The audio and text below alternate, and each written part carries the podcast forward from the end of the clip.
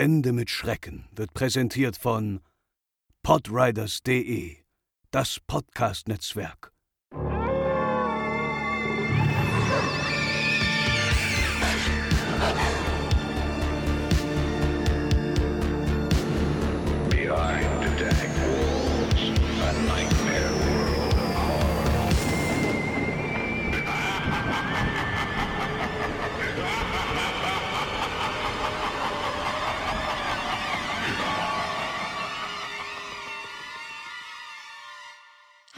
Hallo und herzlich willkommen bei Ende mit Schrecken, euren absoluten Lieblingspodcast rund um urbane Legenden und Creepypasta.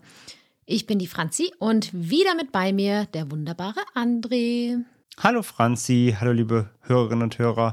Willkommen zur 16. Folge, unheimlich persönlich. Wir hoffen, ihr seid gespannt, was uns heute für Geschichten erwarten werden. Äh, schon mal vorweg können wir nehmen, es gibt einen Einspieler.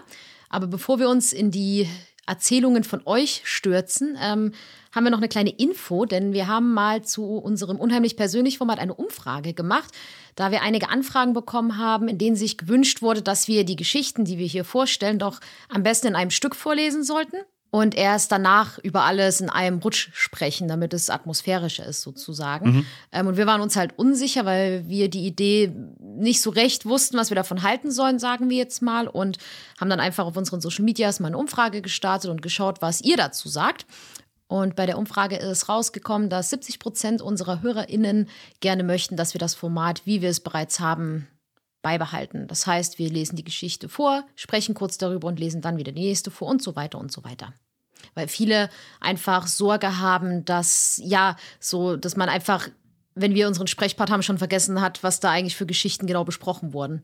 Genau, es wäre halt ein bisschen redundant, weil dann müsste man dann am Ende dann nochmal immer wieder die, die vorher vorgetragenen Stories nochmal kurz zusammenfassen. Ne? So als drittes hatten wir dann die und die, da ging es da und da und darum, weil je nachdem, wie viele wir auch haben, teils so zwischen sieben und zehn, da haben dann die meisten eben Sorge, dass man eben auf dem Weg bis zum Ende dann schon wieder irgendwie die Hälfte vergisst und dann muss man erstmal wieder sich überlegen, ach, was waren da nochmal, was waren da nochmal, teilweise sind die auch ein bisschen länger.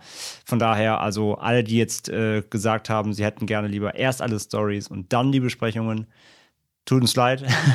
das, das Votum, wie gesagt, hat klar gezeigt, es gibt eine Mehrheit und wir werden es jetzt beibehalten, wie wir es gemacht haben. Wir finden das persönlich auch besser, weil auch für uns, ne, so, es ist einfacher darüber zu, darüber zu sprechen, sobald man sie vorgetragen hat oder eingespielt hat als zu sammeln und dann, wie gesagt, nochmal zurückkapitulieren, so, okay, als sechstes hatten wir dann die Geschichte, das war von Hörerin XY, da ging es dann darum, man muss das ja nochmal hervorrufen kurz. Und irgendwie kriegt das eine Redundanz, wie gesagt, das sehen wir irgendwie nicht so vorteilhaft und das sehen auch die meisten von euch nicht so, wie gesagt, wenn ihr da anderer Meinung wart, sorry, wir hoffen, ihr könnt auch weiterhin mit dem Ablauf äh, leben, den wir jetzt haben. Genau, und bevor André gleich die allererste Geschichte vorliest, wie immer unser Disclaimer, wir werden diese Geschichten nicht bewerten. Wir gehen ganz stark davon aus, dass niemand von euch uns Flunkerkram erzählt und da eine Geschichte aus den Fingern gesogen hat. Wir wollen einfach nur darüber sprechen und so unsere Meinung und unsere Gedanken dazu teilen. Und damit steigen wir ein. Ich fange an mit der ersten Geschichte, die kommt von Jenny und die heißt Besuch vom Vormieter. Es geschah im Sommer letzten Jahres. Ich bin frisch in meine erste eigene Wohnung gezogen und an dem besagten Abend hatte ich Besuch von zwei Freundinnen. Wir machten es uns mit einem Film und einem Glas Wein gemütlich. Man sollte an dieser Stelle noch erwähnen, dass wir uns keinen Horrorfilm oder dergleichen angesehen haben, sodass man später denken könnte, ich sei durch den Film aufgewühlt gewesen. Als der Film zu Ende war, versackten wir noch eine Weile auf der Couch und quatschten. Somit war es schon ziemlich spät, lass es vielleicht 1 Uhr nachts gewesen sein, als meine Mädels schließlich nach Hause gingen. Ich räumte noch etwas auf, machte mich bettfertig und legte mich dann auch schlafen. Nach ungefähr ein bis zwei Stunden bin ich dann jedoch wieder munter geworden, weil es irgendwie hell in meinem Zimmer war. Ich wurde langsam wach und sah am Türschlitz einen hellen Lichtkegel, der ins Zimmer direkt in die Richtung meines Bettes fiel. Mich verwunderte das, weil ich eigentlich immer sehr gewissenhaft überprüfe, ob alle Fenster zu sind, ich alle Lichter ausgeschaltet habe und ob die Haustür auch wirklich fest verschlossen ist, bevor ich ins Bett gehe. Ich bin durch euren Podcast und generell meinem Interesse für Creepypastas und Horrorgeschichten nun ja etwas vorbelastet. Außerdem wäre es mir doch schon vorher aufgefallen, wenn ich im Bett gelegen hätte und Licht unter der Tür hervorgeschieden wäre. Ich dachte mir aber nichts weiter dabei und bin einfach davon ausgegangen, dass ich das Licht im Flur vergessen habe auszuschalten. In meinen Gedankengängen konnte ich dann aber plötzlich beobachten, wie ein Schatten in dem Lichtkegel vom rechten Türrahmen zum linken Türrahmen verlief, quasi als ob jemand vor der Tür Richtung Wohnzimmer vorbeilief. Das erschien mir aber unmöglich, weil ich zu dem Zeitpunkt definitiv allein in der Wohnung war. Ich schaltete sofort meine Nachttischlampe an und in dem Moment hörte ich außerhalb meines Schlafzimmers einen dumpfen Knall. Ich dachte sofort an einen Einbrecher und wusste nicht, wie ich mich jetzt in der Situation richtig verhalten sollte. Meine folgende Handlung kann ich nicht erklären, aber ich bin einfach zur Schlafzimmertür gerannt und riss diese auf und sah nichts. Ich trat aus der Tür in den Flur und drehte mich nach links, wo sich die Tür zu meinem Wohnzimmer befand. Sie stand offen und der Schlüssel ist aus dem Schloss gefallen. Das erklärte also den dumpfen Knall, den ich hörte. Ich suchte noch die ganze Wohnung ab. Natürlich war niemand da und meine Haustür war auch nach wie vor abgeschlossen. Einige Tage später traf ich meine Nachbarin, eine ältere Dame, mit der ich mich ab und zu mal im Hausflur unterhielt. Sie fragte mich, ob ich mich schon gut eingelebt habe und irgendwie sind wir dann auf meinen Vormieter zu sprechen gekommen. Sie verstand sich gut mit ihm. Ein älterer Mann, dessen Frau schon Jahre vorher verstorben ist und der von nun an seinen Lebensalltag allein bestritt. Ich fragte sie, weshalb er ausgezogen ist und sie teilte mir traurig mit, dass er leider auch verstorben sei. Ich erschrak unheimlich, traute mich aber nicht zu fragen, ob er in der Wohnung verstorben ist oder im Krankenhaus. Vielleicht wollte ich mir diese Hintergrundinformation auch lieber ersparen. Nun, vielleicht habe ich mir diesen Schatten eingebildet, weil ich noch zu verschlafen war. Das angelassene Licht habe ich nur vergessen auszuschalten das mit dem Schlüssel war Zufall. Vielleicht aber könnte man hier auch Parallelen zu meinem Vormieter ziehen, der mir vielleicht einfach mal einen Besuch abstatten wollte. Ich weiß es nicht, aber auf jeden Fall gab es zum Glück bis jetzt keinen weiteren Vorfall. Und ich hoffe innig, dass es auch so bleiben wird. Vielen, vielen Dank, Jenny, für deine Einsendung und für diese wirklich, wirklich gruselige Geschichte. Mhm. Ich kann mir auch vorstellen, dass man da gerade so in der ersten Wohnung gehörigen Schreck bekommt. Also gerade so das erste Mal so richtig alleine leben, da, das fand ich auch, als ich damals so das, ja, auch das erste Mal so meine eigene Bude hatte, das hat, da musste ich auch so gefühlt an jeden Horrorfilm denken, den ich jemals geguckt habe und an jede True Crime Doku und an jedes gruselige Ereignis, was es mal gab und deswegen kann ich das gut verstehen, aber ich hatte Glück. Bei mir war, kam nach dem Wohnheim nicht mehr so viele gruselige Sachen, die passiert sind. Und deswegen kann ich mir umso mehr vorstellen, wie spooky das ist, wenn sowas passiert. Ja, dazu kommt auch, ich musste sehr halt an die Geschichte in der letzten Folge denken mit dem Einbrecher. Mhm, ja. Bei ja. der Oma von unserer einen Hörerin. Mhm. Na klar, natürlich hat man sofort den Gedanken, ist jetzt jemand hier eingestiegen. Ja, natürlich. Ja, man denkt jetzt nicht sofort erstmal, okay, oh Gott, ist das ein Geist, sondern der erste Gedanke ist natürlich, du hörst draußen was, Licht geht an, denkst, ein Schatten läuft vorbei, ist, ein, ist jemand in meiner Wohnung so. Ne? Also es reicht ja auch schon. Muss ja, muss ja nicht immer der Geist vom Vormieter sein. Es würde ja schon reichen, wenn jemand sich äh, in die Wohnung eingeschlichen hätte. Also ich will lieber einen Geist als einen Einbrecher, muss ich zugeben. Es kommt drauf an, wie der Geist drauf ist, ja. Aber gut, dass es nicht mehr passiert ist auf jeden Fall. Und äh, ich kann es auch verstehen, dass du dann auch gar nicht nachgebohrt hast, weil manchmal will man so Details dann gar nicht wissen, um sich noch mehr reinzusteigern. Wie gesagt, wenn es bisher nicht mehr passiert ist, ist ja super. Aber ja, kann ich mir vorstellen, Situation, dass du da doch auf jeden Fall äh, Beklemmen, Beklemmungen hattest, ja. Hoffen wir einfach, dass es entweder nur ein ganz kurzer Besuch war vom Vormieter oder vielleicht wirklich einfach eine Verkettung unglücklicher Zufälle. Ja. Man weiß es natürlich nicht. Kommen wir zur zweiten Geschichte und die kommt von unserem Hörer Thomas und heißt Die Frau in Weiß. Ich muss 14 oder 15 gewesen sein. Ich hörte von Freunden, dass es an Halloween in dem nahegelegenen Friedhof bei ihnen um Mitternacht des Öfteren gespukt haben soll. Diese Freunde konnten das so genau sagen, weil sie über ihren Dachfenster einen guten Überblick auf den Friedhof hatten und hin und wieder an Halloween um Mitternacht Aktivitäten wahrnahmen. Unter anderem Kerzen, die umhergingen und seltsame Leute, die sich dort aufhielten. Wir gingen direkt von Opferritualen oder dergleichen aus.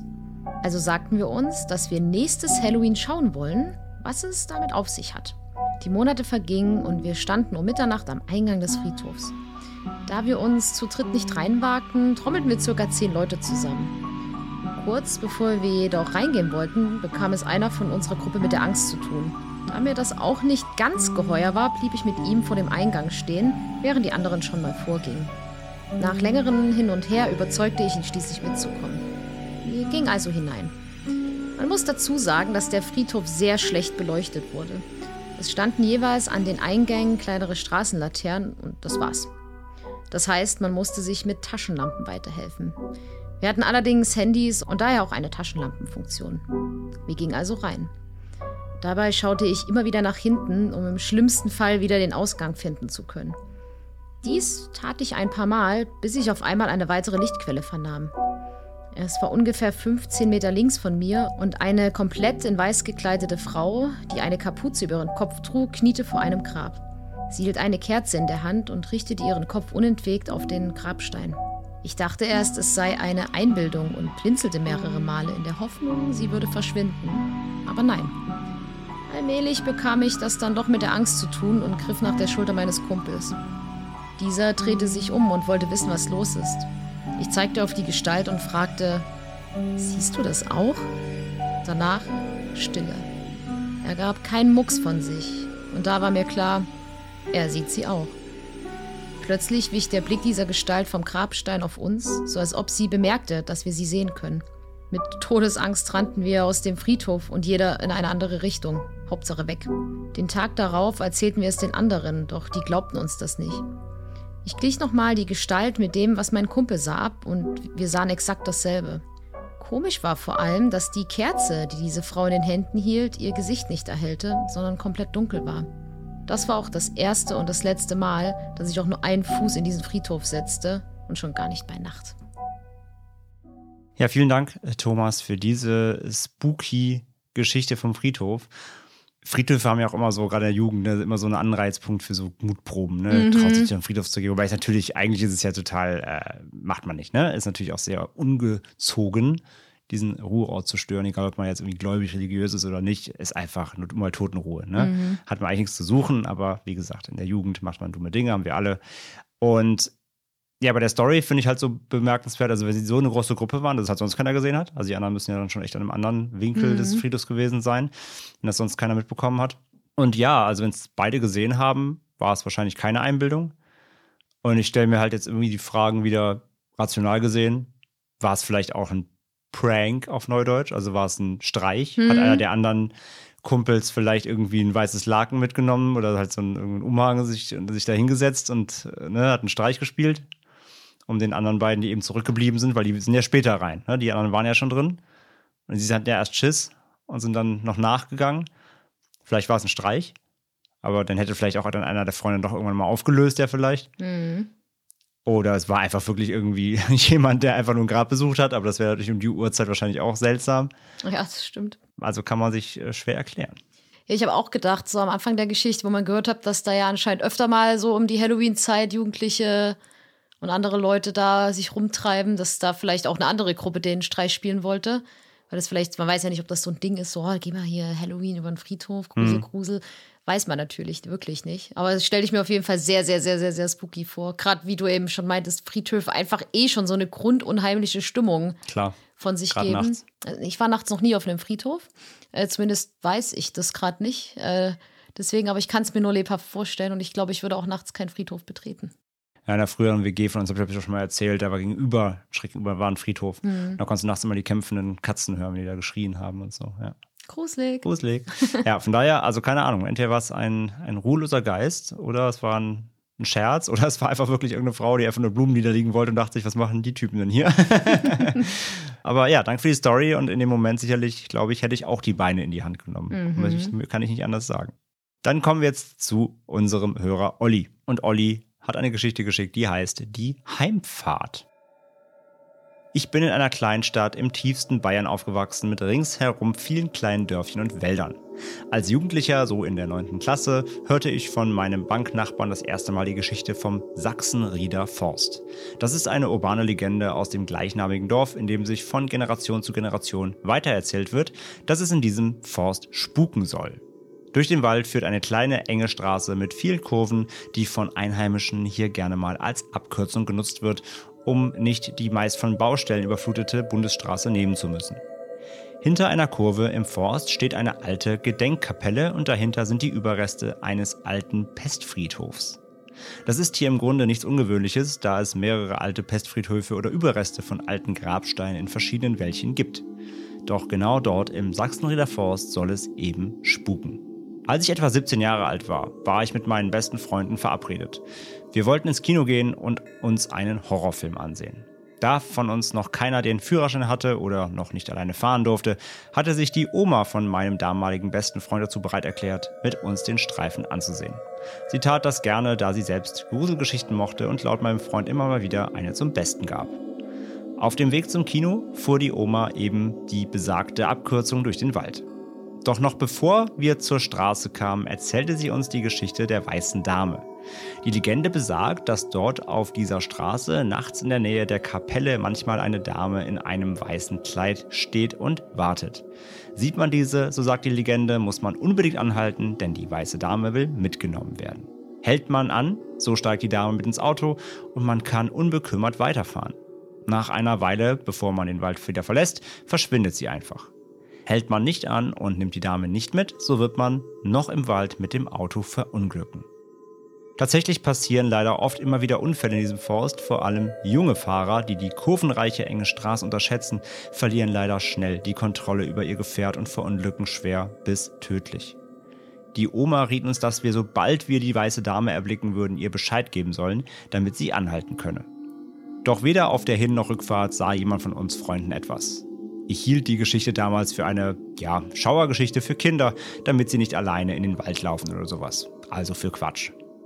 Als ich 21 war und stolzer Besitzer meines ersten eigenen Autos, ein alter Diesel-Benz, fuhr ich regelmäßig mit Freunden die Strecke. Ich war ein fleißiger Clubgänger, denn neben dem erwähnten Kino gab es in der Gegend den einzigen Club mit alternativer Musik. Goth, Dark Electro und sowas eben. Am 31. November 2019 verabredeten meine beste Freundin und ich, uns in den Club zu gehen. Sie schrieb mir vorher, dass sie mit ihrem damaligen Freund mit seinem Auto schon hinfahren würde. Er war nicht so der Gothic-Fan und wollte daher eher zeitlich ungebunden sein. Der Goth Club startete gegen 23 Uhr und endete meist erst früh am Morgen gegen 4. Also fuhr ich alleine mit meinem alten Benz zum Club. Die Geschichte der weißen Dame hatte ich damals schon längst wieder vergessen. Wir trafen uns dann im Club. Der damalige Freund meiner besten Freundin hatte miese Laune und wollte schon nach einer Stunde wieder abhauen. Sie fuhren wieder und ich blieb allein zurück. Das machte mir nichts aus, denn ich hatte ein paar Bekannte dort getroffen, die ich durch meinen regelmäßigen Besuch dort kennengelernt hatte. Ich hatte sonst einen schönen Abend und machte mich, da ich schon etwas müde wurde, vor 4 Uhr auf den Heimweg. Ich muss noch etwas über mein altes Auto erzählen, damit ihr die Geschichte besser versteht. Mein besagtes erstes Auto war ein alter roter Mercedes-Benz Diesel ein typisches Studentenauto eben. Der Benz hatte schon fast 400.000 Kilometer auf dem Buckel. Alle Autofahrer mit einem alten Auto wissen, dass ihre alten Karren im Alter so ihre Eigenheiten entwickeln und haben.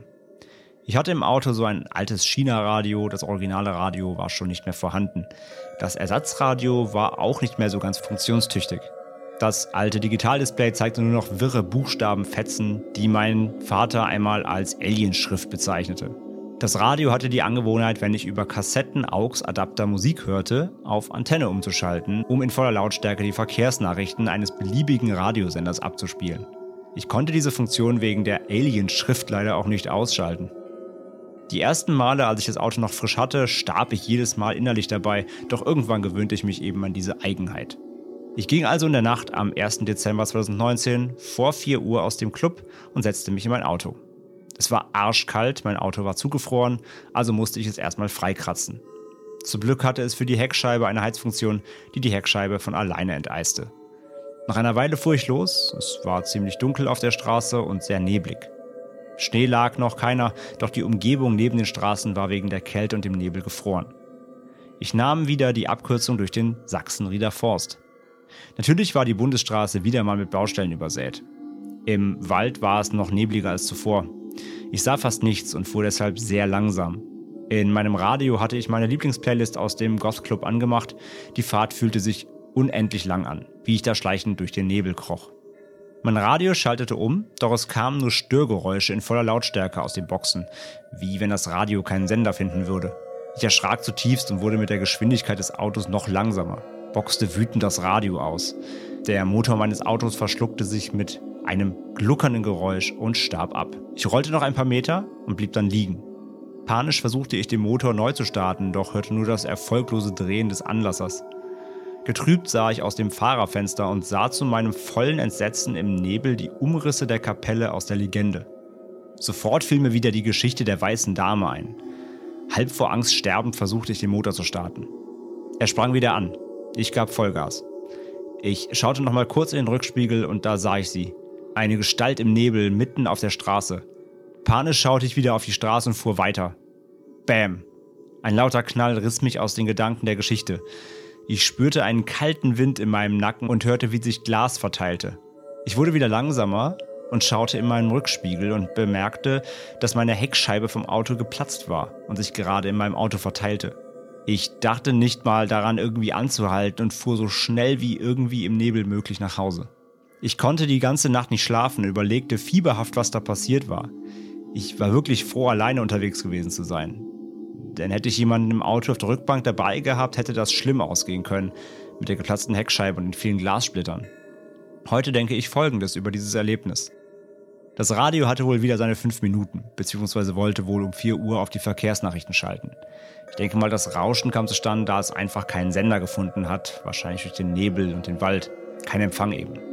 Dass der Motor abgestorben ist und erstmal wieder nicht ansprang, kann schon mal bei einem alten Motor mit so vielen Kilometern passieren, denke ich. Bestimmt hatte er sich verschluckt oder die Dieselpumpe hat zu wenig Diesel gepumpt oder sowas eben. Zum Glück sprang er ja wieder an. Dass die Heckscheibe explodiert ist, das ist echt seltsam. Doch in ein paar diversen Autoforen habe ich gelesen, dass bei extremen Temperaturunterschieden so etwas schon mal passieren kann. Also wenn die Heckscheibe durch die Scheibenheizung zu schnell warm wird, aber die Luft draußen zu kalt oder so. Oder die Scheibe stand durch Rost unter Spannung und ist einfach zufällig zerplatzt. Alte Autos eben. Aber die Gestalt.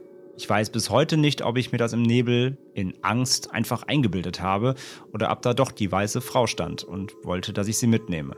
Und da ich das nicht gemacht habe, hat sie mein Radio manipuliert, meinen Motor absterben lassen und als ich sie dennoch nicht einsteigen lassen habe, vor Wut meine Heckscheibe zum Platzen gebracht. Diese Erklärung gibt es natürlich auch. Fahrt immer vorsichtig, vor allem durch den Sachsenrieder Frost. Vielen, vielen Dank, Olli, für deine Einsendung. Und wir beide mussten beim Lesen der Geschichte sofort an unsere Folge von der Weißen Frau denken, wo wir auch darüber gesprochen haben, dass es diverse weise Frauen mal überall gibt. Und da mussten wir auch sofort an den Ebersberger Forst denken. Mhm. Der ist ja, soweit ich weiß, auch in Bayern. Mhm. Und das ist ja so eine ähnliche Geschichte. So nimm die Frau mit, sonst gibt es Ärger, sie ist wütend, baust einen Unfall. Ja, und es gab eine Kapelle. Also es war genau, genau. relativ ähnlich, ja.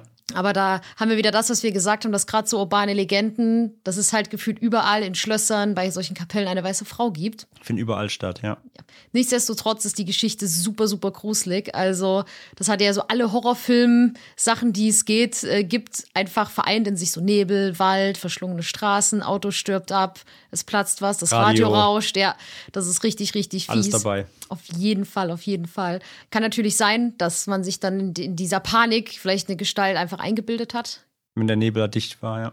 Genau, genau. Aber Oder irgendein Goth-Club-Besucher torkelte hinter dir auf die Straße. Weiß man ja auch nicht. Ja, aber nichtsdestotrotz ist das halt super, super gruselig. Also allein die Vorstellung, dass mir nachts bei so einer Abkürzungsstraße das, das Auto, Auto abrascht, ja, da ich würde mir einpullern vor Angst. Aber ich glaube auch, ich wäre jemand, ich würde diese Abkürzung nicht fahren. Nee, stimmt. Du würdest die Baustellen kaufen. Ich würde die Baustellen ja. kaufen, auf jeden Fall. Hans nimmt die Baustellen mit, ja. Ja, ja, ja. Zu der Story haben wir auch Fotos. Also Olli hat Fotos mitgeschickt von seinem Auto von damals, von 2019. Richtig krass. Also wirklich alles geplatzt. Das ganze Glas liegt im Auto. Ich habe ihn auch gefragt, ob wir die auf Social Media sharen können. Wenn da eine positive Rückmeldung kommt, dann werden wir die auch teilen gerne. Richtig krass. Also komplett zerfetzt. Er hat ja auch hier quasi die rationale Version mitgeliefert. Ne? Also diese ganzen Autoprobleme kannst du halt natürlich rational erklären bis hin zur geplatzten Scheibe. Das kann schon vorkommen, Temperaturunterschiede, dies, das. Aber natürlich alles im Zusammenhang mit diesem Ereignis eben da im Wald. Natürlich kommt dann direkt die Erzählung der, der Oma hoch und das kann ich mir schon vorstellen. Ich glaube, da würde ich auch einfach nur noch aufs Gas drücken mhm. und, und heim. Ja. Auf jeden Fall, auf jeden richtig Fall. Krass, richtig, richtig krasse Story, ja. Konnte ich mir auch richtig, also richtig auch sehr schön detailliert beschrieben. Ich mhm. konnte mir das sehr gut vorstellen, ja, wie er da unterwegs war. Ja, krass. Vielen Dank für die Story, Olli. Und ja, wir hoffen, dir platzen keine Heckscheiben mehr und du musst keine weißen Frauen mehr mitnehmen. Weiter geht's mit der Geschichte von Kati und die heißt Die alte Frau am Fenster. Es muss Ende letzten Jahres gewesen sein, als ich einen kurzen, aber dennoch gruseligen Moment hatte. Ich muss dazu sagen, ich arbeite zurzeit immer nachts und in den Morgenstunden von circa 3 bis 6 Uhr in der Früh als Zeitungszustellerin, was körperlich auch nicht immer die einfachste Tätigkeit ist. Natürlich höre ich oft dabei euren Podcast. Wie könnte es auch anders sein? Ich war unterwegs auf meiner üblichen Route, als ich an einem der Häuser ankam, welche ich zustelle.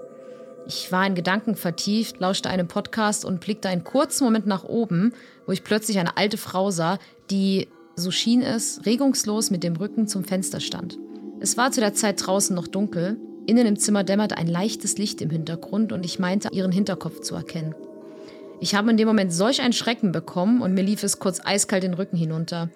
Ich konnte es mir nicht erklären, da ich die ältere Dame zuvor noch nie zu der Zeit an der Stelle und allgemein gesehen hatte. Und ich arbeite dort jetzt mittlerweile fast zwei Jahre. Ich stellte schnell die Zeitung zu, ging weiter und sah die alte Frau am Fenster bis heute nicht mehr. Doch jedes Mal, wenn ich an diesem Haus vorbeilaufe, wandert mein Blick automatisch wieder nach oben. Ja, lieben Dank, Kati, für deine kleine Story hier. Und ja, das ist ein typisches Ding, Abläufe. Ne, du gehst dieses, diese Strecke wahrscheinlich jede Woche oder ja, oder wenn es eine Tageszeitung ist, sogar jeden Tag oder Wochenzeitung. Und du bist halt gewohnt, du weißt halt mittlerweile ja auch, wer da wohnt. Ne? Mhm. Meistens kennst du ja die Leute dann irgendwann auch oder weißt zumindest die Begebenheiten. Wenn aus dem Nichts sowas passiert, glaube ich, dann bist du einfach so perplex. Ja, auf jeden Fall, auf jeden Fall. Das ist halt auch so, alte Leute an Fenstern sind einfach gruselig. ja, Horrorfilme haben uns konditioniert. Mhm. Alte, alte Menschen gruselig zu finden. Dank, danke, Horrorfilme. Ganz schön fies von euch. Nee, wie gesagt, das ist wirklich einfach so ein Ding, ich glaube, wirklich, ja, Podcast in Ohren, ne? Also bist auch so im, im, im Gedanken, kennst deine Strecke ja, Zeitung austragen, Briefkasten, fertig. Und ja, wirst dann so da rausgerissen mit so einem Moment eben, mit dem du einfach nicht rechnest. Ich glaube, das ist einfach das, das ist einfach das Seltsame daran, dass, dass, dass, dass, du es gar nicht einordnen kannst so schnell, weil, wie gesagt, du bist nicht, du hast nicht, du hast mit gerechnet, du kennst die Strecke, du kennst das Haus, hast diese Person noch nie gesehen. Ist nicht so, dass die jeden Tag da irgendwie steht und dir die Zeitung abnimmt, sondern sie war einfach nur da und es war irgendwie seltsam, ja. Ich kann das verstehen.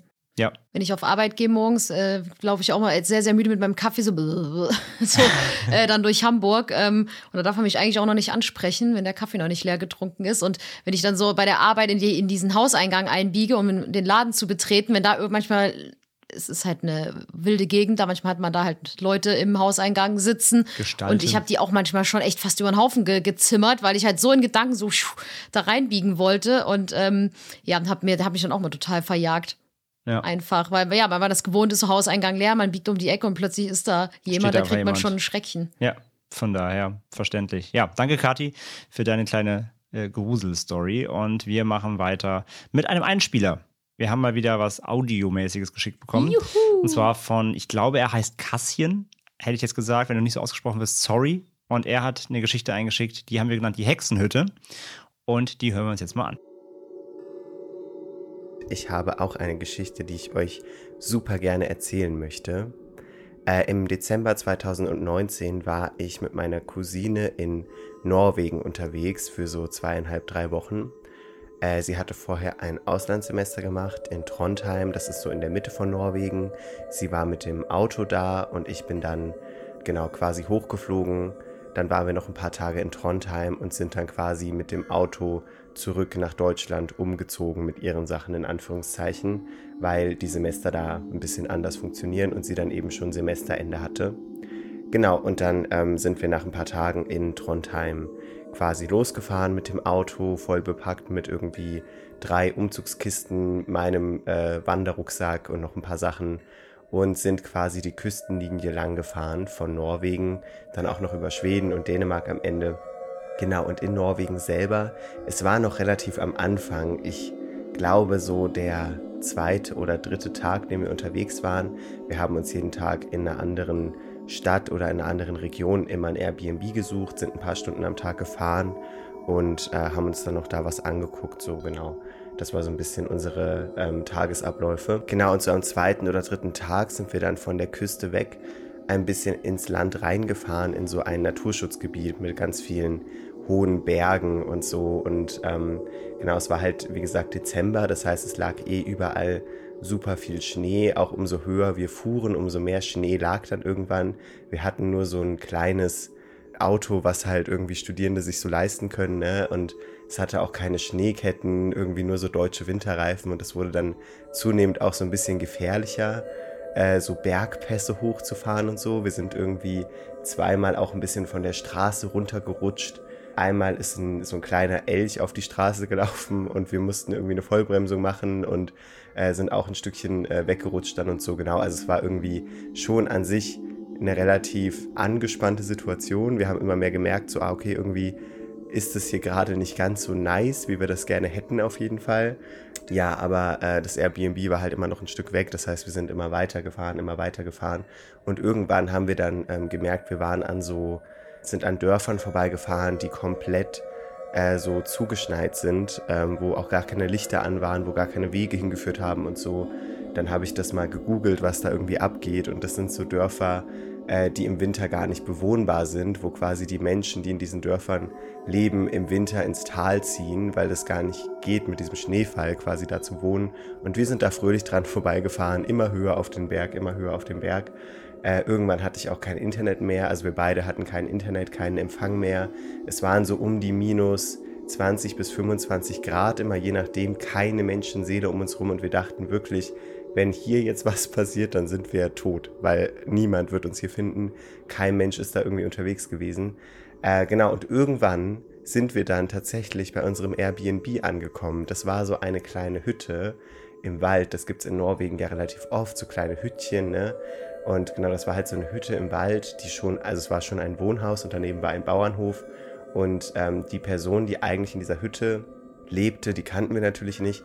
Die ähm, ist im Winter auch immer irgendwie nicht da, hat sie uns dann über Airbnb erzählt gehabt und vermietet deswegen quasi ihr Haus. Und ähm, genau, dann hat uns dieser Farmer von nebenan reingelassen und es war halt mitten im Wald. Also wir standen da wirklich mit unserem Auto quasi, es war mitten im Wald. Wir mussten noch durch so ein kleines Waldstück gehen, um zu dieser Hütte überhaupt hinzukommen. Und genau, wir waren dann in dieser Hütte quasi drin. Es gab keine so richtige Heizung. Die Fenster waren einfach verglast. Es war so unfassbar kalt. Wir haben alle unsere Klamotten angezogen, die wir hatten. Es gab auch in dieser Hütte drin selber gar keine Toilette. Das ist auch relativ üblich in diesen Berghütten in Norwegen, dass die halt wie so ein Plumpsklo quasi im Garten haben. Aber bei minus 20 Grad ist das halt natürlich irgendwie nicht möglich, das zu benutzen. Also es war irgendwie generell eine ganz schwierige Situation. Wir haben uns dann ein bisschen in dem Haus umgeguckt, haben uns irgendwie was zu essen gekocht und so. Und dieses ganze Haus hing auch schon voll mit so Hexensymbolen, sag ich mal. Ähm, an der Küche hing so ein Schild, wo dran stand ähm, Hexenküche und sowas. Und dann waren überall so Pentagramme und so schwarze Katzen und irgendwelche so Schmuckbesen und so. Also genau, es war irgendwie eh so ein bisschen strange und überall hingen so Kräuter rum, so getrocknete und so. Ne? Also es war so ein bisschen, wie man sich so auf Pinterest so eine Hexenhütte, so ein Hexenhüttenboard vielleicht vorstellen würde. Keine Ahnung. Also es war mega schön, aber es war halt natürlich auch irgendwie einfach ein bisschen strange wegen dieser Situation, die wir da hatten. Äh, wir sind dann irgendwann äh, nochmal raus, weil wir gerne uns ähm, so ein bisschen noch mit dem Auto umgucken wollten und gucken wollten, ob wir halt ein paar Polarlichter finden. Äh, wir sind dann ins Auto, sind, äh, haben versucht wegzufahren und das Auto ist stecken geblieben. Also wir kamen mit dem Auto nicht mehr weg. Es hatte halt immer weiter geschneit noch und ähm, genau das Auto war dann festgefahren quasi. Wir kamen wirklich nicht mehr nach vorne, nicht mehr nach hinten.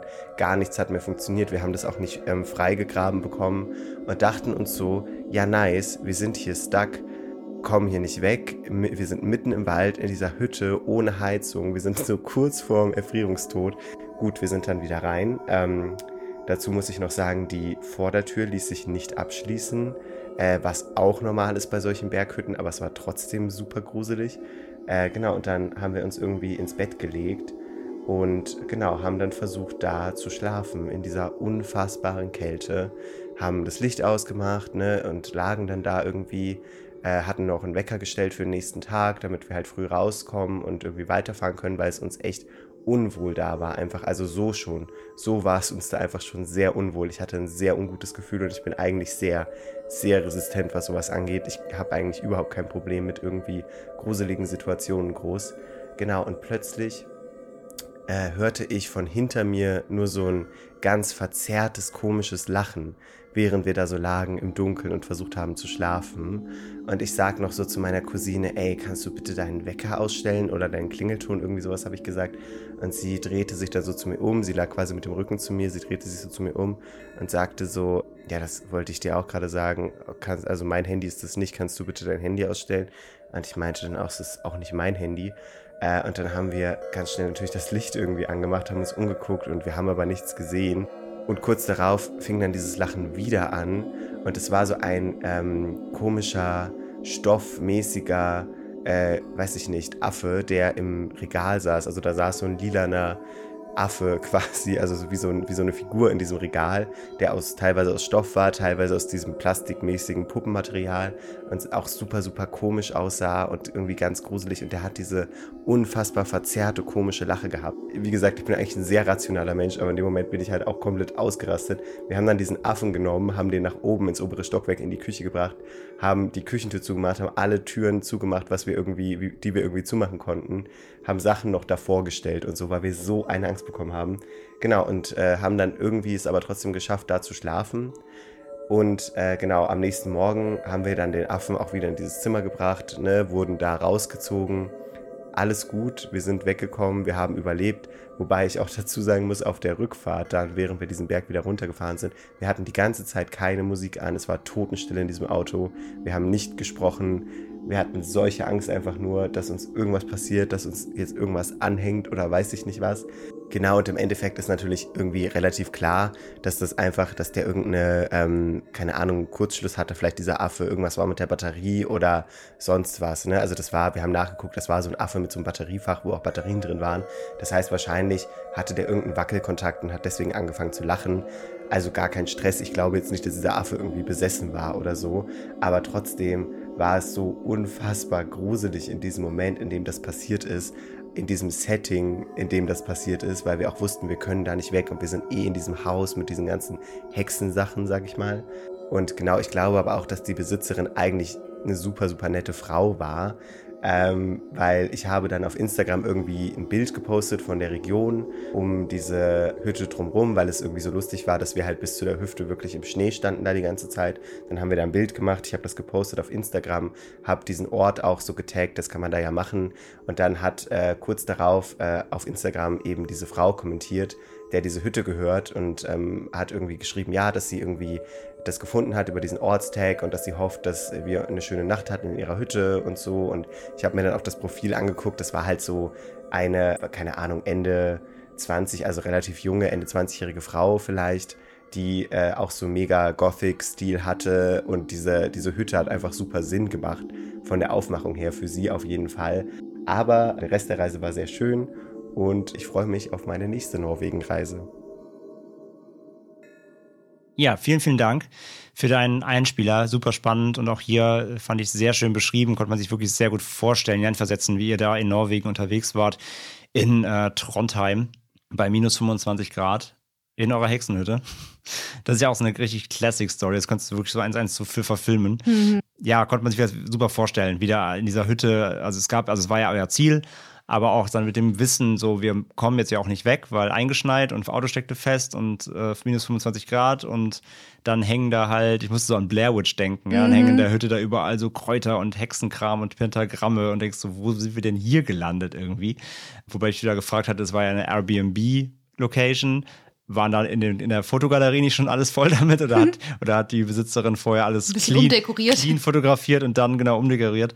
Aber ja, dann halt mit, mit kein, keine richtige Heizung und alles irgendwie schon eh beklemmend und komisch. Und dann halt auch dieser komische Affe im Schrank, der lilane, ja, erstmal dieses Gelächter, wo man denkt, oh mein Gott, ist hier doch jemand drin oder so und den wir noch nicht gesehen haben. Und dann ist es halt irgendwie ein Spielzeug, was wieder mal ausrastet. Da konnte ich auch voll verstehen, dass sie das erstmal weggesperrt haben. Das, das Spielzeug fand ich auch sehr lustig. Haben sie in die Küche eingesperrt. Und ja, auch allein, dass sie, dass sie die Haustür nicht abschließen konnten. Ne? Also die, die Haustür war nicht abzuschließen generell. Du da bist da mitten in Norwegen im Wald irgendwie, ich denke, Ugh. ja, also wirklich konnte ich mich, konnte ich mich sehr gut reinversetzen in die, in die Geschichte. Sehr, sehr spannend. Ist nicht, also auch hier wieder, es ist nichts passiert, aber ich kann mir komplett vorstellen, wie du mit der Situation überfordert bist, so einfach. Absolut. Schneesturm und völlig abgeschieden und ich würde gern Bilder von der Airbnb-Hütte sehen. Ja, und dann in der Hexenhütte da sitzen. Ja, das ja, ja. Schon, das, das klingt halt irgendwie auch ein bisschen spannend und cool. So, ich würde, ich, ich hätte voll Bock mal zu so einem kleinen Hexenhäuschen zu gehen. Aber wenn man da dann übernachten muss im Schnee und man ist eingeschneit und man kommt nicht weg und die Haustür lässt sich einfach öffnen, das ist dann so ein Szenario, wo ich nope. denke, alle Horrorfilme dieser Welt haben mich gelehrt, dass ich fliehen muss. ja, wenn es zu Fuß ist. Ja, ich fand auch den, den Plot-Twist dann gut, dass dann die Besitzerin später noch auf diesen Instagram-Post reagiert hat und meinte, hoffen alles gut, so voll, ja, voll. so voll friedlich. Und ja, wie gesagt, die war, glaube ich, äh, keine böse Hexe, aber Nein. wenn man da unverhofft dann reinstolpert und sie ist in so einer, in so einer Hexenküche drin, dann denkt man sich, glaube ich, auch kurz so, okay. Ja, super krasse Story, irgendwie super spannend und zum Glück ist ja alles gut gegangen. Wie gesagt, war im Grunde eigentlich alles gar nicht so wild. Wobei 25 Grad Kälte und dann keine richtige, keine richtige Wärmemöglichkeit, das ist eher das Krasse. Also, wenn du kurz vorm Erfrieren bist und musst fünf Lagen Klamotten tragen, das ist nicht so lustig, ja. Ja, vielen Dank, äh, Kassien. Ja, dann machen wir weiter mit Hörerin Kitty. Die schickt eine Geschichte, eine kurze, mit dem Titel Das alte Krankenhaus. Ich war mit ein paar Freunden von mir unterwegs, als wir an einem Krankenhaus vorbeiliefen, das schon vor Jahren geschlossen wurde. Wir blieben stehen und beschlossen, reinzugehen. Als wir drinnen waren, liefen wir erstmal die Flure entlang. Es war ziemlich verwüstet und an den Wänden wurden irgendwelche Sachen geschrieben. Nach einer Weile wollten wir uns dann den zweiten Stock ansehen, aber als wir die Treppe hochgehen wollten, hörten wir plötzlich Stimmen aus dem Treppenhaus. Ohne zu zögern rannten wir so schnell wie möglich nach draußen. Erst als wir dann wieder draußen waren, überlegten wir, ob das vielleicht Stimmen von Geistern waren, die dort rumspukten, oder ob vielleicht noch andere Menschen mit uns da drinnen waren. Aber egal, ob das jetzt Geister waren oder nicht, in diesem Moment war es einfach nur gruselig. Das kann ich mir sehr, sehr gut vorstellen. Sie schrieb halt, die Geschichte ist ihr eingefallen, als sie unsere Pikten-Folge gehört hat. Pikten. Pikten FM. Ja. Da waren ja auch, äh, du erinnerst dich, da waren auch welche, äh, unser Einspieler war es, glaube ich, sogar. Da waren ja auch welche in so einem Krankenhaus. Mhm. Es ging um diese Tour, ne? Erst in diesem Tunnel. Ja, ja, ja. Und ja, genau, ja. und später waren sie dann auch im Krankenhaus. Und es gab ja dann da auch dieses Spuk-Krankenhaus da in Picton. Genau, und da ist ihr diese Geschichte eingefallen. Und ja, ey, kann ich mir voll vorstellen. So alte Gebäude generell, alte Krankenhäuser dann sowieso nochmal eh Gruselflair, ne? Wenn man auch weiß, man ist da so im Grunde ein bisschen illegal drin. Meistens ist der, ist der Zutritt bei sowas ja eigentlich verboten, wenn das äh, öffentlich geschlossen ist.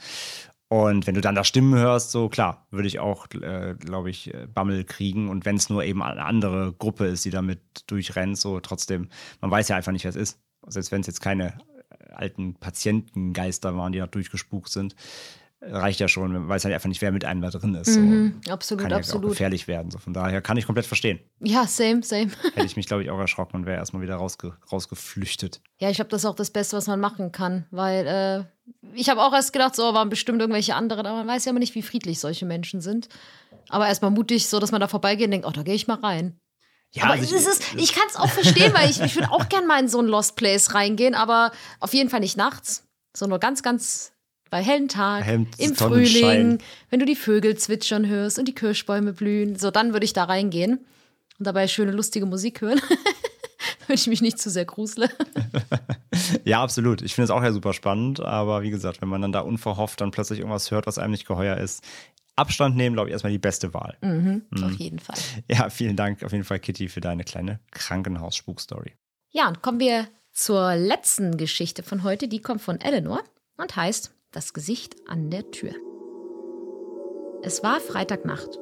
Meine Mutter war schon im Bett und hat geschlafen und mein Vater war bei Freunden und würde erst später nach Hause kommen. Ich saß mit meinem Kater auf dem Sofa und habe mir irgendeinen schlechten Horrorfilm auf Netflix angeschaut. Nightmare on Elm Street oder so. Mein Kater saß auf meinem Schoß und neben mir hatte ich eine Tüte Chips. Typischer Freitagabend bei mir. Ich war also unten im Wohnzimmer und meine Mutter schlief oben. Ich schaute gespannt den Film zu, obwohl ich den schon mal gesehen habe. Wir haben so große Glasfenster in unserem Wohnzimmer und eine Glastür, die in unseren Garten führt. Wir wohnen auf dem Land und hinter unserem Garten ist nur Feld. Nachts ist es echt gruselig. Ich sitze also mit meinem Kater da und gucke diesen Film. Auf einmal steht er auf und geht zu den Fenstern, als ob da jemand ist. Ich frage mich, was er da sieht und gucke hoch und das Licht draußen ist angegangen. Auf einmal sehe ich ein Gesicht am Fenster und diese Person klopft dagegen. Ich hatte wirklich Todesangst und bin zusammengezuckt. Es war nur mein Vater. Ich ließ ihn rein und er lachte die ganze Zeit darüber, wie ich mich erschrocken habe. Aber ehrlich, es war mitten in der Nacht und ich habe einen Horrorfilm geguckt. Wir wohnen mitten im Nirgendwo und auf einmal siehst du ein Gesicht am Fenster. Da hätte sich jeder erschrocken. Also, Eleanor, du bist ja schon zum zweiten Mal hier bei uns im Podcast, denn ich glaube, vor ein oder zwei Folgen habt ihr schon mal eine Geschichte von ihr. Da kann man euch mal, euch mal auch mal ein paar persönliche Worte wechseln. Einen schlechten Horrorfilm, Nightmare on Elm Street. Ich hoffe sehr, dass du das Remake meinst, sonst haben wir ein persönliches Problem miteinander jetzt. Das war für André gerade der, der persönliche Schockmoment der Folge. Einen schlechten Horrorfilm. Ich kann nur beten, du meinst das Remake. Egal. Danke für deine Story. äh, Die haben wir bewusst ins Ende gesetzt. Hat natürlich hier einen, ja, sehr lustigen äh, ein lustiges Ende, eine lustige Pointe. Es war halt nur Papa. Aber ey, ganz im Ernst, hätte ich mich auch erschrocken, glaube ich. Natürlich. Mit der Nacht, wenn sie sagt, sie schreibt, sie wohnt da irgendwo mitten im Nirgendwo halt. Man weiß auch jetzt eigentlich, hier tauchen keine Menschen auf, so aus nächster Umgebung. Und dann, ja, auch wieder hier das Tier merkt es zuerst natürlich, ne? Der siebte Sinn. Na gut, und der Kater hat ja bestimmt den Papa auch. Genau, wusste aber bestimmt, weißt, dass er das, das weißt ist. du ne? ja nicht. Ja. Und dann siehst du mitten in der Nacht einfach erstmal ein Gesicht an der Tür, an, am, am Fenster, mitten im Garten oder wo, auf der Terrasse oder so. Der will mich auch erschrecken erstmal. Und typisch Papa-Ding dann auch, dass, sie, dass er sie damit aufgezogen hat. Ja, das ist so ein richtig typisches Papa-Ding. Aber ja, wie gesagt, ist ja gut ausgegangen, ist ja echt äh, eine lustige Geschichte im Endeffekt. Aber im Moment, glaube ich, im Moment hätte ich mich, glaube ich, auch erschrocken, wenn da plötzlich jemand am Fenster steht, egal wer. De- Definitiv, definitiv. Es wäre gruselig, wenn mein Gesch äh, Gesicht hier am Wohnzimmerfenster auftauchen würde, weil das ziemlich weit oben ist. Das stimmt. Ja. Also hofft besser nicht, dass ich da mal klopfe, so hallo. Ja, danke, Eleanor, für deine kleine äh, Story. vielen, vielen Dank. Und weh, du meinst das Original Nightmare on Elm Street. Wir sind am Ende der heutigen Folge. Das war unheimlich persönlich Nummer 16. Danke an alle Einsender und Einsenderinnen für eure tollen Geschichten. Sehr, sehr spannende Sachen wieder dabei. Und wenn ihr was Spannendes, Gruseliges, Seltsames oder eben auch hier im Zweifelsfall ein bisschen Lustiges erlebt habt mit irgendwelchen Vorkommnissen, die euch in dem Moment nicht geheuer waren, dann schickt uns gerne eine E-Mail an die bekannte Adresse post.endemitschrecken.de oder per Social Media. Und äh, ja, auch gerne, wie habt es heute wieder gehört, gerne auch als Audio, wenn ihr eure Geschichten selbst erzählen möchtet. Das hat immer noch mal eine andere Wirkung natürlich auch, weil ihr natürlich dabei wart, wir nicht. Wir können eu- nur eure E-Mails hier vertonen. Und dann freuen wir uns. Erzählt es weiter. Wenn andere Personen was erlebt haben, ihr wisst irgendwas, erzählt ihnen von unserem Podcast und dann freuen wir uns über eure Nachrichten. Ansonsten sagen wir, wie immer, lieber Ende mit Schrecken als Schrecken ohne Ende. Checkt Supergeek für Merchandise, checkt Steady für mehr Bonus, wenn ihr uns ein bisschen unterstützen wollt und ermöglichen wollt, dass wir unseren Podcast noch lange, lange, lange, lange, lange, lange, lange, lange machen können. Und dann hören wir uns in der nächsten Folge wieder. Tschüss. Ciao, ciao.